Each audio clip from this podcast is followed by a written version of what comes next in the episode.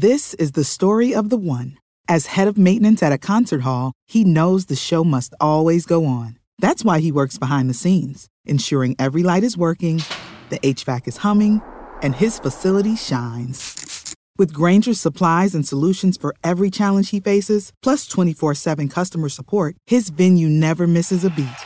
Call click grainger.com or just stop by. Granger, for the ones who get it done.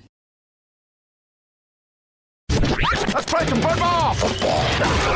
Run right through the back of him. Run right through the middle and out the back. What's known in football terms as a slam dunk.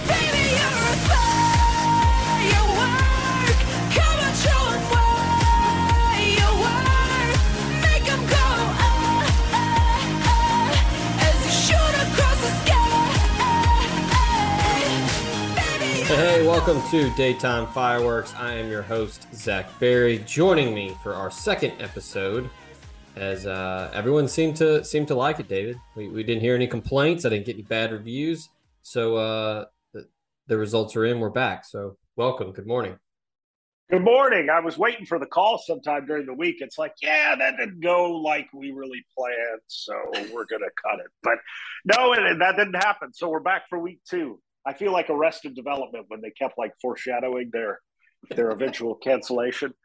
But uh, if if we end up like Arrested, that's one of my favorite shows of all time. So uh, if if It's if we fantastic. emulate them, we're doing all right. Yeah. Oh, it's great. Yeah, they they they kind of they kind of ruined it briefly. Netflix played with their food a little bit, and then they kind of rounded it off at the end, and it was better. But yeah, the early seasons is some of the some of the best television out there.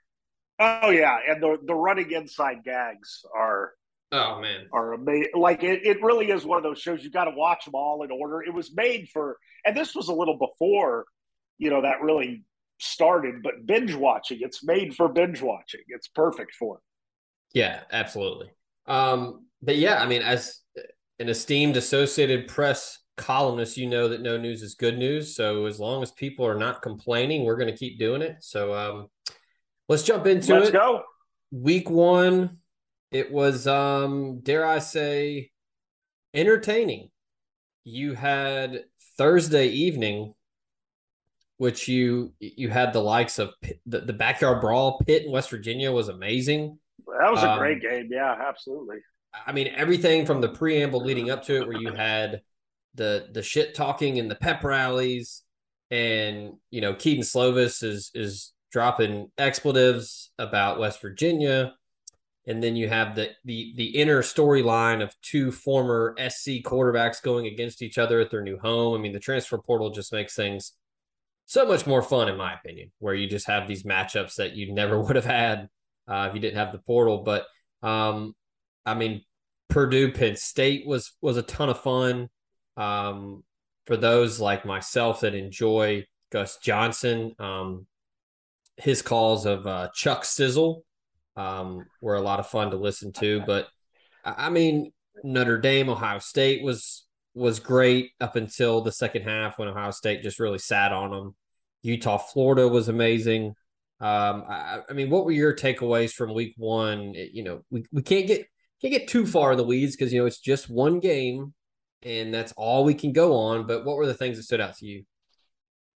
No, I agree. The biggest thing was just it, it felt fun again, really for the first time since the pandemic. Um, you know, you kind of had that carefree vibe of college football again. I mean, last year you did uh, to some degree, but it just didn't.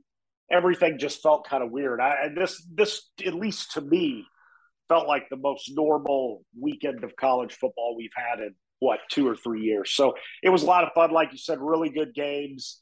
Uh, the Pitt West Virginia rivalry has always fascinated me because, as someone who prides themselves on geography and liking stuff like that, I, you know, I never really understood how close Pitt and West Virginia were. You know what I mean? You just don't really think about that, Yeah. the geography of all that. But you look at a map, you can totally understand why they're such big rivals. But you know, it, it's it it's a great game, and it was a great game this this week and everything. So um, that As- was a great one.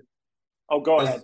I was gonna say, as someone who has a a soft spot for West Virginia, not only because Country Roads is one of the best, probably one of the best songs ever, and then the the the you know countless videos on YouTube of the crowd all singing it together after a game um, gives you chills. But I thoroughly enjoyed tormenting people on NCAA football with West Virginia back when they had Pat White, Steve Slaton, Noel Devine. Oh, yeah. You could throw in Owen Schmidt in there with a fullback run here and there. But once they implemented the zone read into that video game and you had the capability to go no huddle, it would just drive people insane. Um, so that game, that that backyard brawl when Pitt and, and Dave Wannstedt upset that Rich Rodriguez led offense, which they were going to go to the national championship game. Like that, this was the first time since that game that I felt that it was a fun one. Yeah, yeah, absolutely. And I think for people in uh, Mississippi, if you've spent any lengthy amount of time in Mississippi, there's a lot of similarities with West Virginia. You know, you get a lot of uh, sure. You know, they they get talked down a lot too. There's all this. You know, from a reporter's perspective, it's always like, well, you know, like let's let's report on poverty. Let's go to West Virginia or Mississippi. so, like, you also, know, that sort of thing. A very different campus, but a very a gorgeous campus. I don't know if you've ever been there, but I've never been on it. I'm sure it is. I mean, that's just a beautiful area of the country anyway. And, and, but uh, and for somebody like me that appreciates public transportation, they have the tram that can take you all through campus. I love that. Um, but yeah, that, that game was was a ton of fun, even if I lost money via gambling in that one. Um, but yeah, I mean, you had it just a you know last second drive. You think West Virginia gets it down inside the five, they're going to have a shot at at winning that one. Come up short, but um, kind of some SEC flavor here. What do you think of Cincinnati, Arkansas? I, I thought that the Bearcats hung around, made it interesting. Um, but uh, KJ Jefferson and company took care of business. Um, but that that Luke Fickell team, I I I was surprised at how much they hung around because I think Arkansas is going to be pretty good this year. Yeah, no, I, I kind of thought the same thing. It was one of the few games that actually played out pretty much how I thought it was going to play out. I thought Cincinnati would stick around, and, and they did. That's a pretty good program. And and Arkansas, what Sam Pittman has done there, that you know looks like a genius hire even more and more by the day. So KJ Jefferson was fine, and they pulled that out. So I didn't see as much of that game as some of the others, but you know Arkansas took care of business and continued a great week for the SEC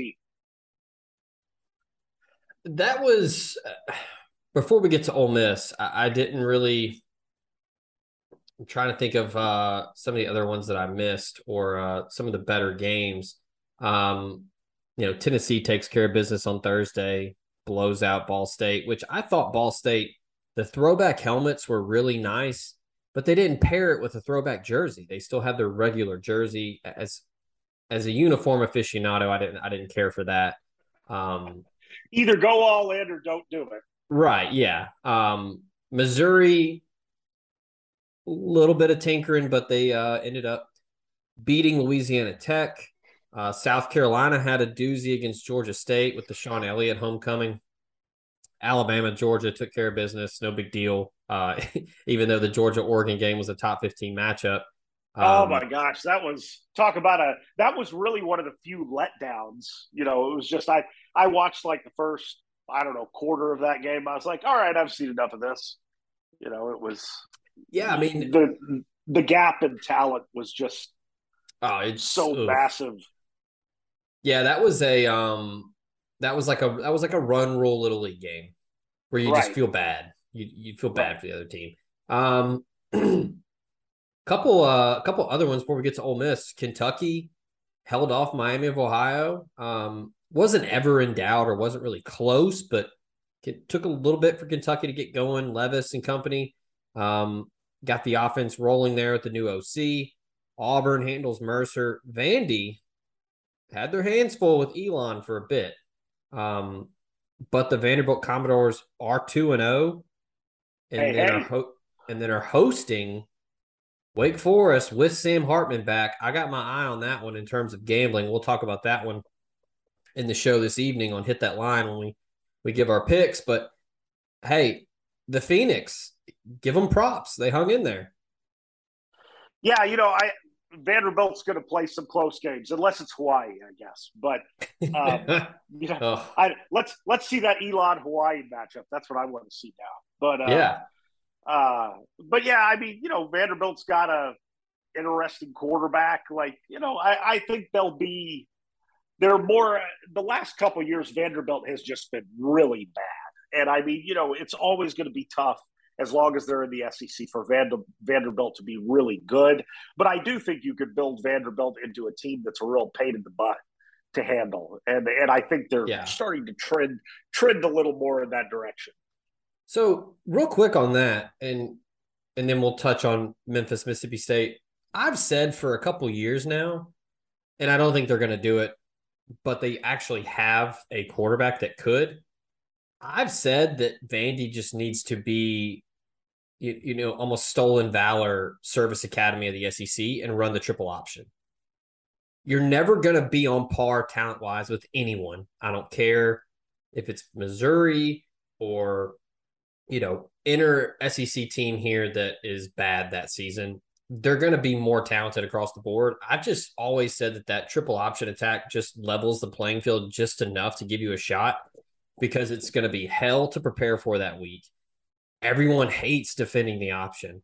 And I just feel like Vandy could find a niche and recruit guys to that scheme. Um, I do think there's actually a decent amount of Tennessee high school programs that still run the triple option and have some decent athletes.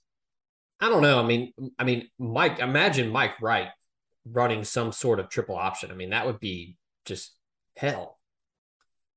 Yeah, no, and and you you think of like you know Georgia Tech back in the day kind of did something similar, mm-hmm. um, and and and I think a lot of it for the programs like a Vanderbilt, a Georgia Tech, is swallowing your pride a little bit and admitting that you will probably never be able to attract the caliber of athletes that you're going to need to go toe to toe. Because, you know, people have made the same argument for years about Ole Miss or Mississippi State, you know, that you've got to do something, not necessarily a triple option, but you've got to do something weird like back air raid, you know, kind of like mm-hmm. Mississippi State does right now, or you've got to do something weird because you'll never – be able to attract the level of talent.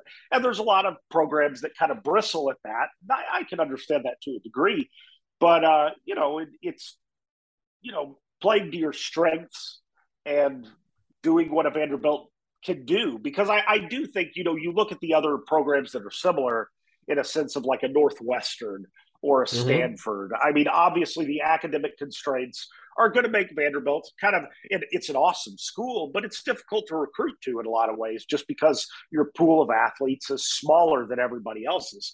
So um, I, I do think there's room for Vanderbilt to be better than they are, and maybe that is the way to go. Like you said, whether it's triple option, whether it's I, I do I am a fan of and it's one reason I love college football so much is because there is those variation in offenses and and complete contrasts and styles that you just don't get in the NFL.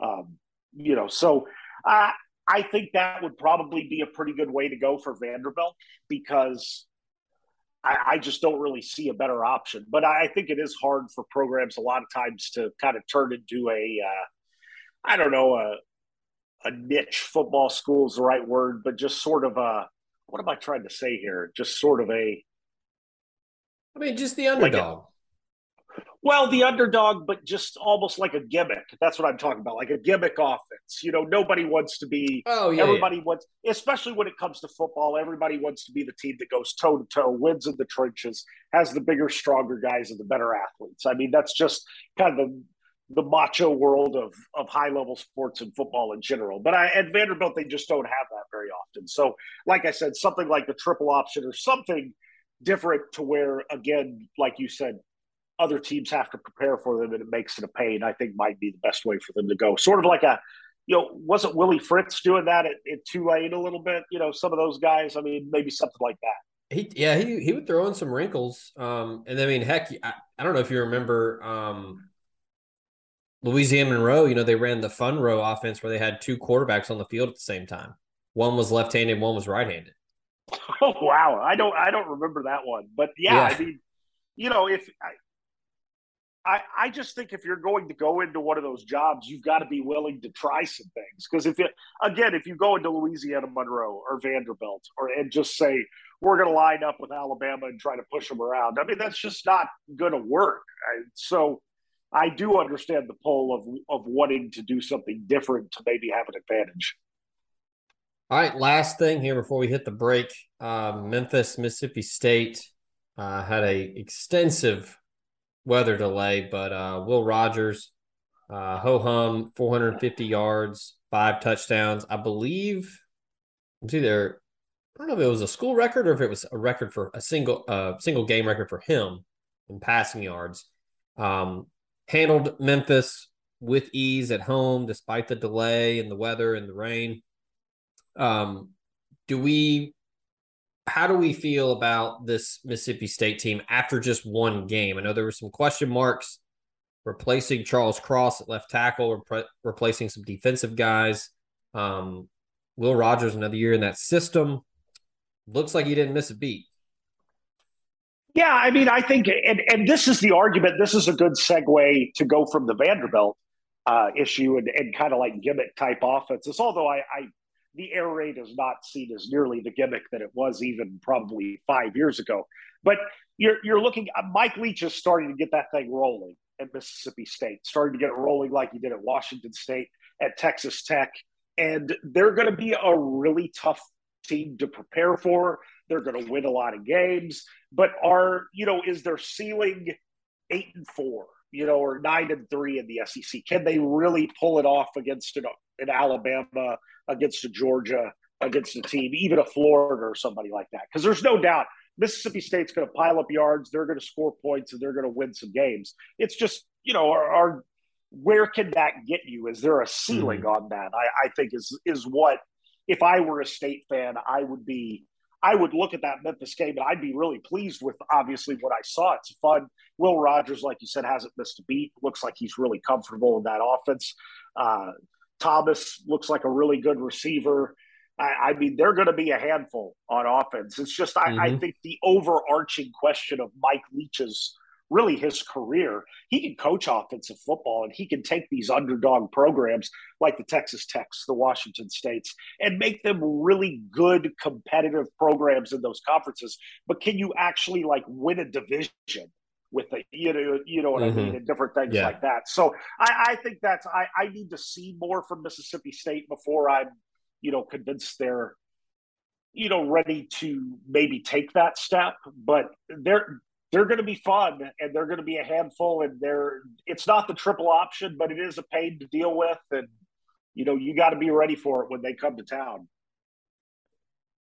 All right we're going to take our first break on the other side. We're going to talk Ole Miss and Troy get David's thoughts on uh, how Jackson Dart's debut went and uh, what stood out to him from the Rebels. So hang tight we'll be right back this podcast is brought to you by Lamar Yard, Oxford's indoor outdoor restaurant, bar, and entertainment space on South Lamar.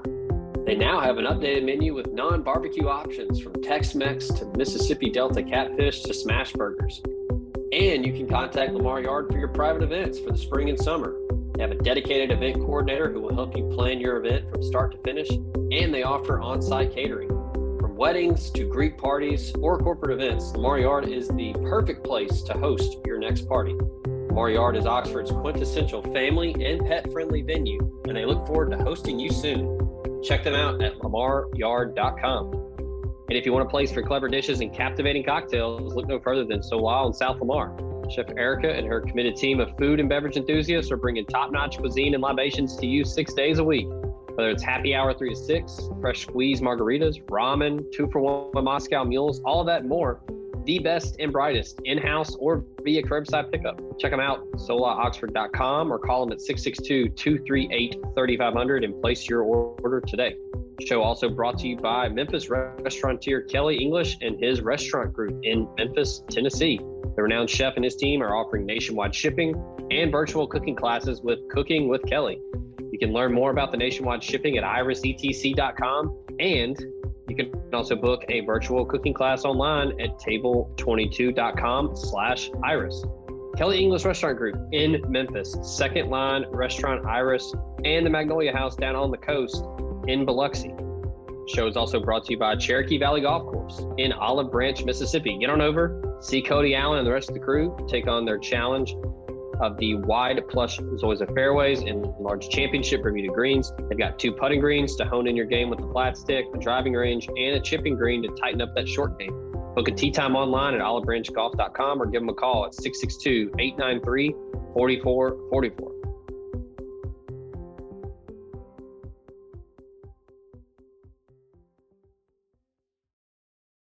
And we are back here on Daytime Fireworks. Zach Berry, David Brandt here with you. All right, David, going into the game, the headline was the quarterback competition. Who was going to get the start? Jackson Start gets the uh, Jackson Start. Jackson Dart gets the start. Jack, Jackson Start gets the dart. I like yeah. that. Um, it was it was a decent game. Uh, 18 for 27, 154 yards. Had the uh, the bad interception, but uh, also had a touchdown pass and um, operated within the offense. It was pretty methodical. Um, not too many deep shots. Troy was pretty much dropping seven or eight the entire game to avoid the big play. But um, to me, what stole the show, the defense played outstanding. Um, Gunnar Watson for Troy had a QBR of under 47, threw the ball 47 times, but just for 275, a touchdown and a pick. Um, defense was was great, but probably the one takeaway from one game was uh, the running game and uh, Zach Evans, Quinshon Judkins, um, really toting the rock. Yeah, no, it was a, it was really more of a just a methodical performance that I think you know sometimes, especially these early games, it's always fun to you know kind I have a Mississippi State type performance, throw the ball all over the place, score sixty points. But there were some things to really like, like you said, Zach Evans looks really good. Uh, Judkins is another really good back. Jackson Dart was always going to have a tough time following Matt Corral just because he was such a dynamic quarterback. But uh, again, I, I, think what's good for Ole Miss right here, is, and I think this is going to turn into a theme. Obviously, all these teams all across the country, I think half the teams in Division One have a USC transfer at quarterback. But uh, yeah, but to be serious, there's a lot of teams with a lot of moving parts and a lot of new guys, and it's going to take them a couple games to get their feet under them. So, you know, Jackson Dart was fine. He, you know, he didn't blow me out of the water, but he, like you said, it was methodical. I didn't think it was a bad performance. It was a good start for the first game. But it, can your defense carry you through a couple of these games where you're kind of finding yourself offensively, maybe getting a little bit of a rhythm? And I, I think with Ole Miss, that was a really good start as far, especially defensively with the running game. They mm. can at least it look like they can control tempo when they need to, slow it down, get those you know tough yards in the running game, and that can be a real weapon. So you you do want to see the passing game take a couple steps forward here in the next week or two, but I, I really I know some people weren't overly impressed with Ole Miss, but I, I thought it was fine. I think Troy is usually a pretty solid program. You know, that's not a pushover type thing. And I think an 18 point win, especially when you're breaking in a new quarterback and, and so many new positions, that's fine. I, I thought, you know, I if, if I were an Ole Miss fan, I, I wouldn't get super excited, but I also wouldn't be upset. I think this is pretty what you wanted to see week one, and hopefully you keep moving forward. Yeah, a lot of a lot was made about gelling that locker room with all of the transfers, meshing in with a ton of young talent. We saw Judkins had himself a hell of a day, kind of introduced himself to the country. He was, uh, I saw Pro Football Focus had him rated the second highest of any running back in the country, right behind Tank Bigsby. Um, so that's pretty good. I, I was trying to tell people during his recruitment, um, and we we had some meetings about, um, you know, going through the rankings and evaluating, and and I made my pitch for Judkins to to get that four star bump. Um, he was really close. Unfortunately, didn't get it, but I think uh, he, he turned some heads on Saturday, and you know it kind of makes sense now when Lane Kiffin went over to Legion Field all by himself in that damp, wet, cold state championship game to watch Judkins. Um, you can kind of see why he made the drive over there and sat there by himself and watched him because he looked the part on Saturday. Um, defensively, though, I think that was the that was the another big storyline. I mean, you had to transfer in uh in Khari Coleman from TCU um, that had a couple sacks, some tackles for loss. He was all over the place during that game. And then the defensive line, um, they may not have the the front line blue chip names, but they were deep and they were active. Um, JJ Pegues, the uh, the local product that went to Auburn, he was in the in the mix. He he had a big hit, um, dislodged the helmet from the Troy quarterback, and then um, other guys, Jared Ivey from Georgia Tech was in there. Um, it, it was kind of a it, just a very impressive performance, albeit against Troy, for new co-defensive coordinators Maurice Crum and Chris Partridge. It was a it was a heck of a debut. Yeah, and I mean, just again, you're kind of looking for how things feel. It looked like an SEC defense. You know what I mean? And that's a that's a compliment. Yeah. You know what I mean? Like it, you know, they tackled know, really well. Right. We all know after watching 20 plus years of SEC football, 30 plus years for some of us, you know, like you know what an SEC defense looks like when you see it. And I I thought this one looked like one. They, like you said, they tackled well, they were fast, they hit hard, they did all the things you would expect them to do against a team like Troy. And now you you try to take step for, steps forward moving, you know, through these next couple weeks. But um again again, a good start. I don't you know, I'm not going to go overboard on Ole Miss, but I, I thought it was totally fine, and I thought there was a lot of things to to like. Going into week two, Central Arkansas comes to town. Night game at Vaught-Hemingway. Luke Altmyer is getting the start. Kiffin kind of using these two as quasi preseason games to evaluate the, the quarterback position. Altmyer got in late against Troy. Um, I, I believe he might have thrown three passes, four passes. He didn't really get, um, no, only two. Uh, so he didn't get much because they were just running the ball so effectively. He's going to get his chance to to make his pitch to the coaching staff, and then um, we'll see what they do heading into uh, Georgia Tech on the road uh, in week three. So, um, but yeah, it's it, it's kind of a weird thing that I, I tell Ole Miss fans like, hey, 433 yards of total um, you know, total offense, total yards. Um, ran the ball extremely well, averaged six yards a carry, turned the ball over three times, which, as Kiffin said in the in the in the post game, you're not going to win a lot of games doing that. But um, it, it's hard to complain with a game where you you win handedly. It's never in doubt, and no one really gets hurt. Right, and I mean we've we've seen a lot of years with Ole Miss, you know, where games like this were in doubt. So it's you know I, I think you, yeah. you kind of I I don't know count your blessings that sort of thing. But I, I think Ole Miss has some problems, but they're problems they can work with. Yeah, for sure. All right, we're going to take our last break before we get into uh, our uh, third and final segment that I think is going to be pretty fun. Uh, I'm excited for this one. So uh, you're going to want to stick around on the other side of the break and uh, hear what we have to discuss here on Daytime Fireworks. So quick word from the sponsors, and we'll be back. Podcast brought to you by Protection Unlimited Incorporated, the Mid South leader in commercial and residential alarm security. Wayne Lowry and his team have been serving the greater Memphis area and North Mississippi for 50 plus years and would love to get your business and/or family protected today. They offer cutting edge security for your home or business with video surveillance options, and they're monitoring 24 7, 365. You can reach them via phone at 901 754 6510 or email them at info at protectionunlimited.com. Podcast also comes to you thanks to Bluff City Advisory Group, Memphis's leading team of finance professionals. They can provide advanced assistance with financial planning, pension and qualified plan support, and business and estate planning strategies.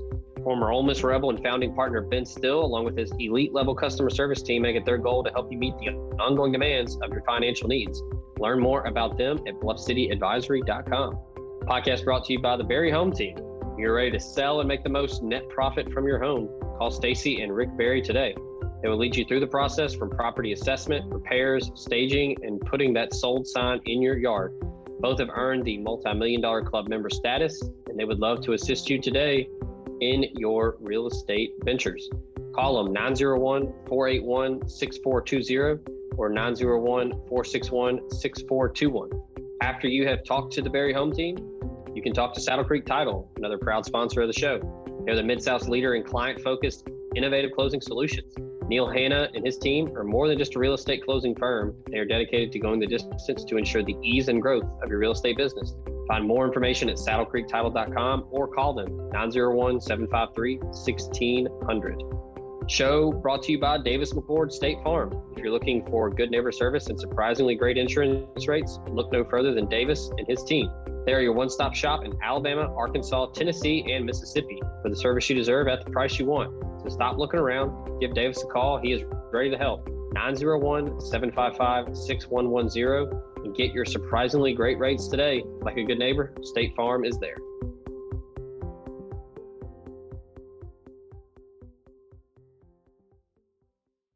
Save big on your Memorial Day barbecue, all in the Kroger app. Get half gallons of delicious Kroger milk for 129 each, then get flavorful Tyson natural boneless chicken breasts for 249 a pound, all with your card and a digital coupon. Shop these deals at your local Kroger today or tap the screen now to download the Kroger app to save big today. Kroger, fresh for everyone. Prices and product availability subject to change. Restrictions apply. See site for details. And we are back here on daytime fireworks. All right, so I I threw this one at you before we uh, hit the record button. Um, I, I, knew that you were you were privy to the the Ed Orgeron era at Ole Miss. Um, as you told me before we started, you got there at the tail end, um, got to get the full Coach O experience, and then in the uh, coaching search that followed. You were uh, covering that as well for the Clarion Ledger. But um, Coach O made some quote headlines this week. Um, and as I'm pulling this up here to get the quote, I, I pulled this up on Golf Digest of all places. Um, he was uh, he was at a Little Rock Touchdown Club meeting. Don't know why, um, but you know he's enjoying his retirement. I I, I assume, um, but um, he was talking with, and I can't see who it was that he was sitting down with here, but there is a tweet out there. You can find it. Steve Sullivan is who tweeted the video at Sully7777. Um, but they asked him, you know, how, how life has been during retirement. And um, he said, you know, they they told me uh, this, this is what it is quote they told me that I had 17 million remaining on the contract and they would give me every last penny if I walked away quietly. Or Orgeron responded, What time do you want me to leave and what door you want me out of, brother? uh, which which is just a just a fantastic quote. Um so I was discussing with some friends yesterday about that and just, you know, his time at Ole Miss, and and somebody was like, "Well, what was his buyout at Ole Miss?" And I looked it up. Um, you can probably remember if I'm if I'm wrong here, but I'm pretty sure I have this correct. Um, he was making, I believe, 900k per year, and he got that's correct. I think it was 65 percent of his salary. It might that have been sounds seven, right. It might have been 75 percent, but basically the buyout was I think 650k. So not the 17.1 million that he got from LSU, but in that article they had, you know, kind of the timeline of the hire for Ed Orgeron and, you know, who was in the mix leading up to it. Um, you could probably help me here. I believe some of the names were um, Rick Neuheisel was the big one. Um, but yeah, I'm trying to get like I'm thinking because I get my Orgeron and my Houston Nutt searches mixed up. But you know, like, I mean, there was there was you know, one of the Bowdens was in there at some point. I think uh, Terry Bowden. I, I think. Uh, who else was in? I I remember with the Houston Nutt search that Ole Miss kind of zeroed in on him pretty quick. That was a quick search. It was like 36 hours and it was done, which was very nice because I was a 26 year old reporter who had no idea what I was doing as far as a coaching search. Oh. Um, yeah, I was I was praying for a quick resolution there, so I just didn't get exposed too much on how little I knew. I had been on the beat for I guess three months when all that happened. So yeah, it's just to me, you know, throwing out those numbers 900,000, 600,000. And at the time, it's just kind of a, a slice of where the SEC has gone over the past 15 years. This was in 2007. Mm-hmm. And, you know, we're talking, you know, Orgeron making 900,000. We're talking like that's crazy money. 15 years later, that's like receivers coach money. And I'm exaggerating slightly, but that is coordinator money, you know, and, and head coaches yeah. are making, you know, five, ten times that, you know, even at Ole Miss and things like that. And that's when, you know, that was slightly before the SEC network. That was before the money really came pouring in. There was going to be a, a seismic shift in the next couple years. But um, yeah, that was that was a wild time. Just right, so generally speaking, in the SEC. So I found it. So this is from Ross Dellenger. Um, wrote this in 2017 um, at uh, the Advocate, and it's like the the story behind him getting hired.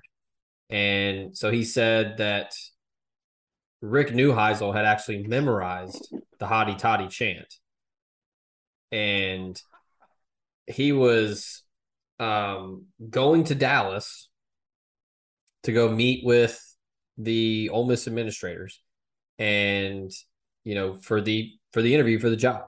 And you know this was coming off. This was back when Rick Neuheisel was a big deal. You know he had led Colorado and Washington. Washington, yeah. Um, they were top five. Um, he had eight combined seasons at those two stops. Um, and so yeah, so he drove to the Seattle airport, got a flight to Dallas, and uh, then his phone rang and it was Pete Boone and told him that the interview was canceled. And they had, you know, I don't, I don't think he told him this, but you know, obviously they were zeroing in on Ed Orgeron. But um, some of the other names on this list of the the coaching search, so you had um, Ron Zook, uh, Dennis that's, Erickson. That's a, it's a blast from the past. Yeah, Ron Zook. So yeah, was at Illinois. You know, back when they had um, you know, Juice Williams, Rashard Mendenhall, that team. Um, right. Dennis Erickson, who at the time was the 49ers coach. Um, then Miami, DC, Randy Shannon was on the list as well. But they ended up getting Ed Orgeron. And so I wanted to ask you and get your thoughts because I don't I don't really have an answer, but I just want to pick your brain first and then maybe I can have one. But what do you think the trajectory of the program, or I don't even know if it's possible to speculate, but how in the world would Ole Miss be different if they had just gone through and hired Rick Neuheisel at the time? Well, it would almost certainly have taken a, a huge turn just because I do think Neuheisel would have lasted more than three years. And so at that point, you obviously missed the Houston Nutt trade, which then you probably missed the Hugh Freeze trade. So I, I do think the kind of the chaos theory when one when one thing changes, it changes a lot of stuff moving forward. I don't necessarily think Ole Miss as a program would be any better off or worse off in 2022, but I, I do think it would have been a totally different direction. But I, I think in some ways, as as painful as the Orgeron years were to watch sometimes from a football standpoint, because I think all of Orgeron's Orgeron is like most coaches. He has a lot of good traits and he has some bad traits too, obviously. Mm-hmm. And and unfortunately for Ole Miss, it was kind of like early Lane Kiffin. You got most of the bad traits because you were a young coach. You were making a lot of mistakes. But I do think it kind of forced Ole Miss into the the recruiting era. You know, the rivals era, four stars, five stars. I mean, you know, I, at, at the time that was you know, wasn't Orgeron recruiter of the year for like USC back in like 2005 or six. I mean, that's what all this was. I, yeah. I do think the Orgeron hire, even though it wasn't super successful, obviously on the field, he brought in talent that Houston Nutt was able to use, and then you know it kind of snowballs with Hugh Freeze. And obviously, over the years with Ole Miss, there have been some ups and downs in the programs, but there's been a lot of high points. Um, and so I, I think that you know, looking back, the Orgeron hire was probably ill conceived and a little too early for what he could bring. But I, I think in some ways it it kind of made Ole Miss what it is today. Yeah, I mean, honestly, that's a that's a great point because yeah, I mean, he was there at, with with Pete Carroll when they were bringing in, you know, guys like Taylor Mays and, and Brian Cushing and, and those defenses that were so stout and they were nationally ranked and they were really good and they were winning a ton of games. Um, so yeah, I think it's hindsight here. We can criticize it because it didn't work. Um, but yeah, I mean, they rolled the dice on bringing in someone that was a tenacious recruiter, was young, and it's hard to argue when a guy like Pete Carroll, who at the time was was the guy in college football, was was advocating to to hire this guy. Um, right, right, exactly. Like you've you've really got to understand the climate of why, and I just think you know because Ole Miss had been kind of a a safe program up until that point. You know, David Cutcliffe is a great coach, but he was kind of a safe hire. You know, and before mm-hmm. that, you had you know just a bunch of guys who were were pretty safe. And then I think with Ed Orgeron was the first time you really stepped out, did something kind of different. And then, yeah, you sort of take a step back with Houston Nutt as far as, and I don't mean as a program, I mean just as far as kind of going with a safer pick. But I think that laid the groundwork for Hugh Freeze later, you know, who obviously, for all his faults, could coach football.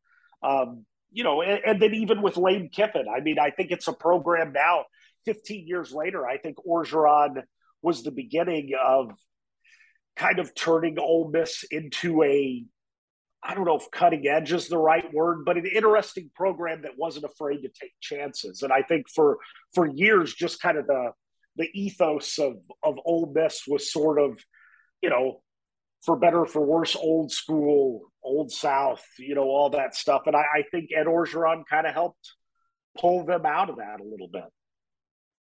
Yeah, I, I mean, he clearly recruited well, laid the groundwork for Houston Nutt to come in those first couple years.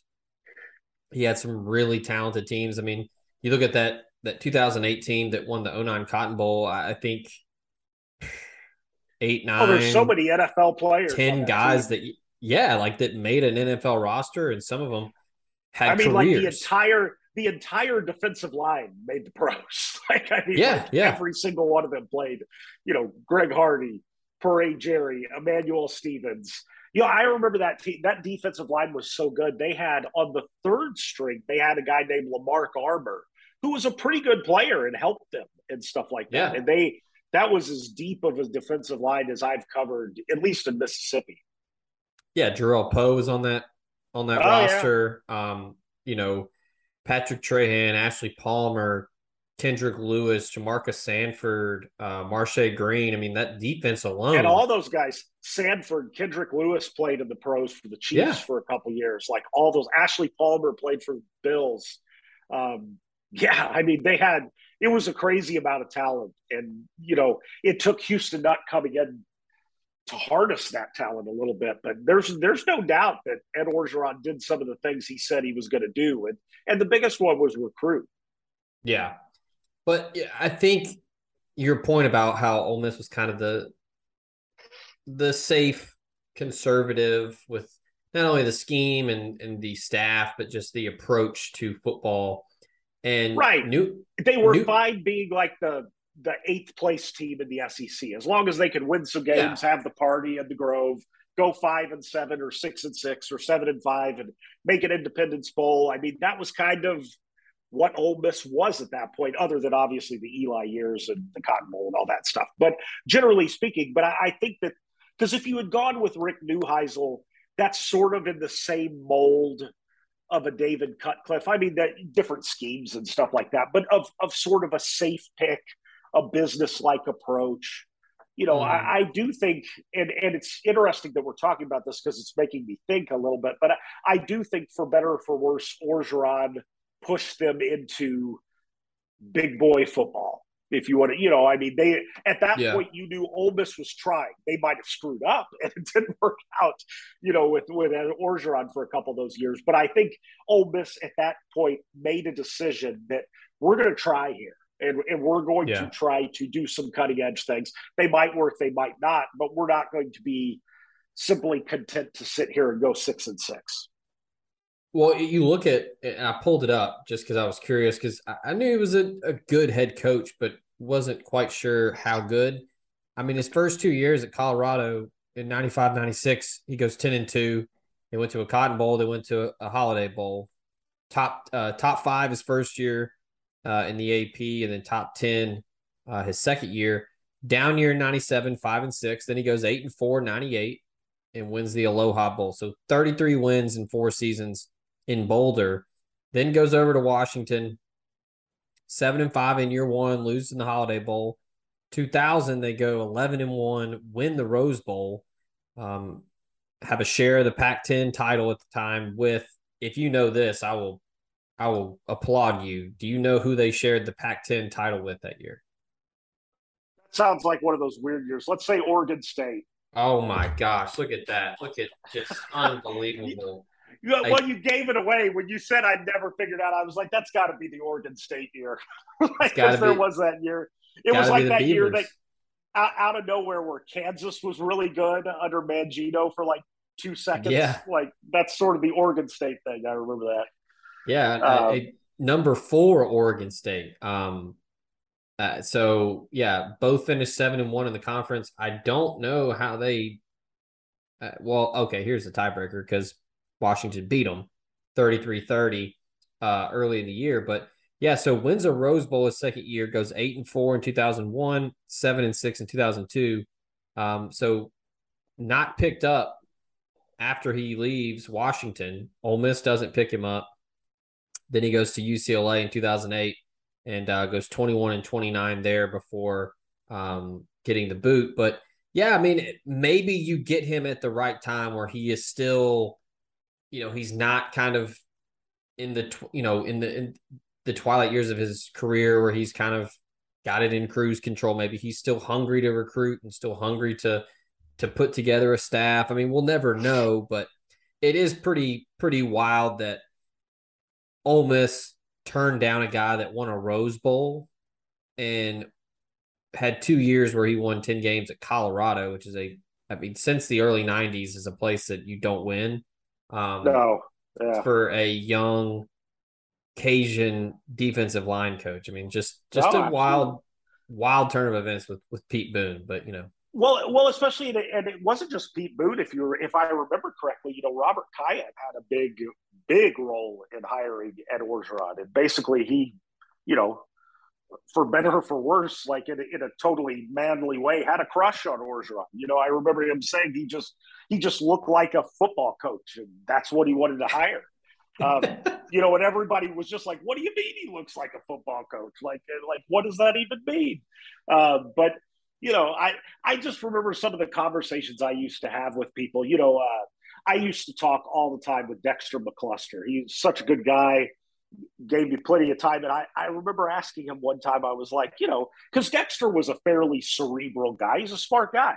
Mm-hmm. Um, and I'd be like, how did Ed Orgeron walk into your house in Florida and you say, hey, I want to leave South Florida and go to Oxford and play for this guy? Like, how did that happen?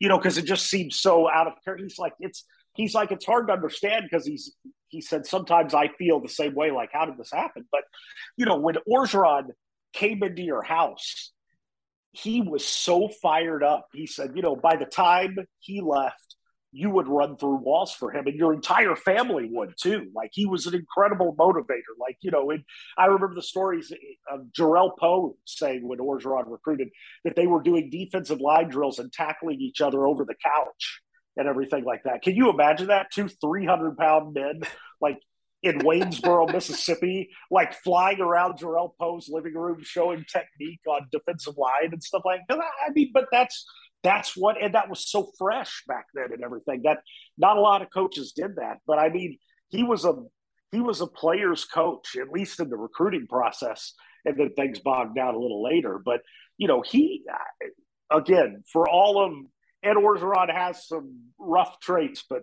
man, he the energy he recruited with back in the day, um, all those things. I, I, just what a what an era that was for Ole Miss football. Well, you you mentioned, you know, running drills with Powe in his living room. Well, I'm reading this this story from Ross Dellenger in the Advocate. I mean, Ed Orgeron was getting Pete Boone in a three point stance in the hotel room in Dallas to like simulate football drills. And oh yeah, Pete Boone, you know, said, "quote You've got to be kidding me." Like I'm not sure why he chose that way of of doing the interview, but um, and you were right. Robert Khayat did have a hand in it. I was reading on here, so it was Pete Boone, Robert Khayat, then as Associate Athletic Director Walker Jones and George Smith um, were part of the search committee, and so Ron Zook did the phone interview and then accepted the Illinois job the day after. Um, so he was off the board, and then Khayat basically said no to Neuheisel because of the at the time the lingering wrongful termination lawsuit that Neuheisel had filed against the NCAA in, in Washington uh, regarding the March Madness pool. Um, I was about so, to say, like, talk about things that seem like, you know, quaint, like getting fired over a NCAA office pool. Yeah, I mean, just unbelievable. Just example yeah. example number 475 of the NCAA is a joke. Um, so yeah, so Pete Boone said that they did all the work to make sure he was cleared and everything was fine, but Robert Khayat was just never comfortable with it. So yeah, he absolutely had a hand in, in, in Ed Orgeron becoming the head coach at Ole Miss. So just a a wild, fascinating story that I, I, I guess I just don't remember all these details, but well, but it's yeah. something uh, uh, a thing that you said in there that fascinates me too. Ron Zook took the Illinois job over yeah. Ole Miss. Do you think that happens 15? And, and this is no this isn't a rip on Illinois or anything like that, but I I I don't think that happens now. I think Ron Zook waits to see what happens with Ole Miss. Yeah, yeah. I mean, you, I mean, you're not picking Illinois over Ole Miss today.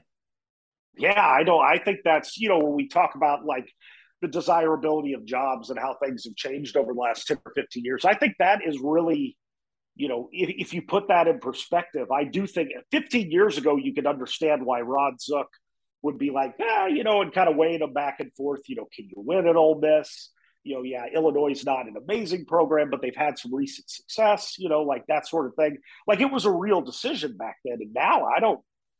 I'm not sure that's really as big of a. You know what I mean? I, I don't think that's yeah. a very close decision anymore. No, not at all. Um, of course, the the article ends with some quotes from from Ed Orgeron about uh, chicken on a stick and going to Chevron and how he thought that was the coolest thing, which is just perfect. Oh yeah, that's right up his alley.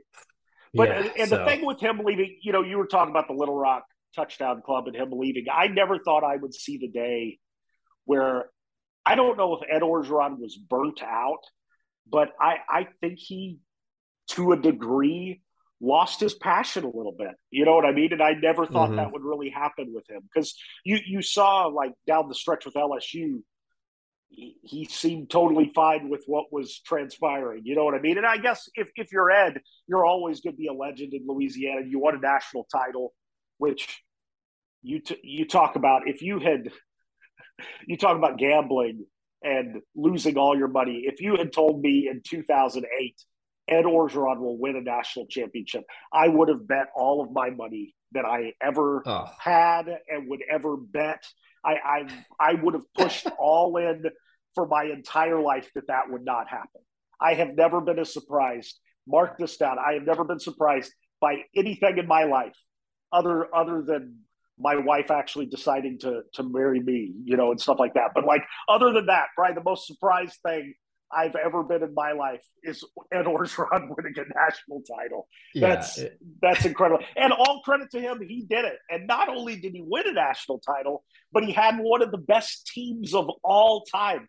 That team is going to go down as one of the best, you know, I mean, is it the best team in the last 20 years? I mean, you can make that argument. Yeah. It's I, yeah, that team is definitely up there with with the the Matt Leinart USC team, um, Vince Young's team at Texas, um, Miami's 2001. Yeah. yeah. of Alabama's very very best teams. You know, like the the AJ McCarrons, like the that sort of thing. I mean, it's in the it's on the Mount Rushmore of the last twenty or thirty years of college football. And so, Ed Orgeron's always got that going for him. But I, I just always thought it was kind of fascinating that I, I think he got a little burnt out, and I never really saw that coming with him. Yeah, I yeah, for a guy that that dips coffee grounds and shotguns Red Bull, you definitely thought that energy was never going to be an issue. But no, um, being being offered a Red Bull in Ed Orgeron's office was was a was a high achievement for 26 year old David Brandt. That was that was good times. But yeah, it's you know I'm glad to see because Ed, I I do think as wild and different as he was, is a little misunderstood. Like I always thought he was a pretty good guy. Like he always treated me really well. I've always, for years and years afterwards, I could contact him and and talk to him about things, you know, with football and everything. And he gave me really good insight on a lot of stuff. And you know, I just, you know, it's it's it's amazing how careers develop and and move forward. Oh man, back in the day when uh I guess it was what when was he hired? 2004. Orgeron, Orgeron was hand, hired in 2004 because he coached the 05, 06, and 07 seasons. Yeah, and, man. And, uh, I do remember enrolling as a student and, and being very excited about uh, what, what did they? I'm trying to remember. It, he was after the like Rebel Express ad campaign where they had the the train, or maybe that was him. But um, yeah, I mean, through all his faults, he, he generated excitement. By God, I mean, oh, he, he was out excitement. there. And like I said, I think that he kind of pushed Ole Miss into the the 21st century as far as you know recruiting rival you know all that stuff the stars and and they made i, I remember because you know orgeron would recruit and try to get the guys he got at usc and he missed on a lot i mean as many mm-hmm. guys as he brought to campus he missed on a ton too. But I mean, that was the first time that Ole Miss was even in the conversation for some of those guys. Like I think, you know, before then, especially under Cutcliffe, like Ole Miss just didn't recruit those guys. They didn't think they could get them, and they didn't waste their energy with them. But Ed Orgeron did, and and I think it kind of gave Ole Miss the confidence to move forward and, and play that you know, be in that top 20 mix where you're willing to try to go get those five stars. So, like I said, it, it, was not an even road to get there. There was some some twists and turns, but I do think Ed Orgeron, with the benefit of hindsight, was a net positive for Ole Miss. Well, that just exhilarating ride down memory lane brings us to a close here on daytime fireworks.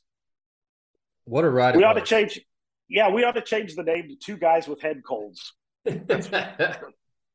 Next yeah. time, I'm gonna I'm gonna try to get this. Uh, I, I, sound even more nasally than normal. So for all the people that that that went through this 50 minutes, thanks for sticking with me.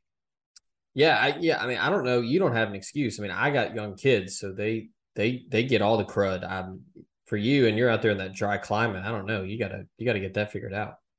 I know. Well, my wife's a teacher, so she brings everything oh, well, that's being go. passed around this or Arizona is, is being passed around the Brandt household. So, well, that's going to do it for this edition of Daytime Fireworks. Thanks to David, as always, for coming on and uh, regaling us with tales of, of Coach O. And thanks to you, the listener, for tuning in. And of course, thanks to the sponsors for making the show possible. We'll be back next week with another episode recapping week two. And uh, we'll we'll try to uh, we'll try to come up with some other some other kind of uh, memory lane for uh, David Brandt to take us down. But that is going to do it until next week. We out. This is the story of the one. As head of maintenance at a concert hall, he knows the show must always go on. That's why he works behind the scenes, ensuring every light is working, the HVAC is humming, and his facility shines. With Grainger's supplies and solutions for every challenge he faces, plus 24 7 customer support, his venue never misses a beat. Call click grainger.com or just stop by. Grainger, for the ones who get it done. When you need mealtime inspiration, it's worth shopping Kroger, where you'll find over 30,000 mouthwatering choices that excite your inner foodie. And no matter what tasty choice you make, you'll enjoy our everyday low prices, plus extra ways to save, like digital coupons worth over $600 each week. You can also save up to $1 off per gallon at the pump with fuel points. More savings and more inspiring flavors make shopping Kroger worth it every time. Kroger, fresh for everyone. Fuel restrictions apply.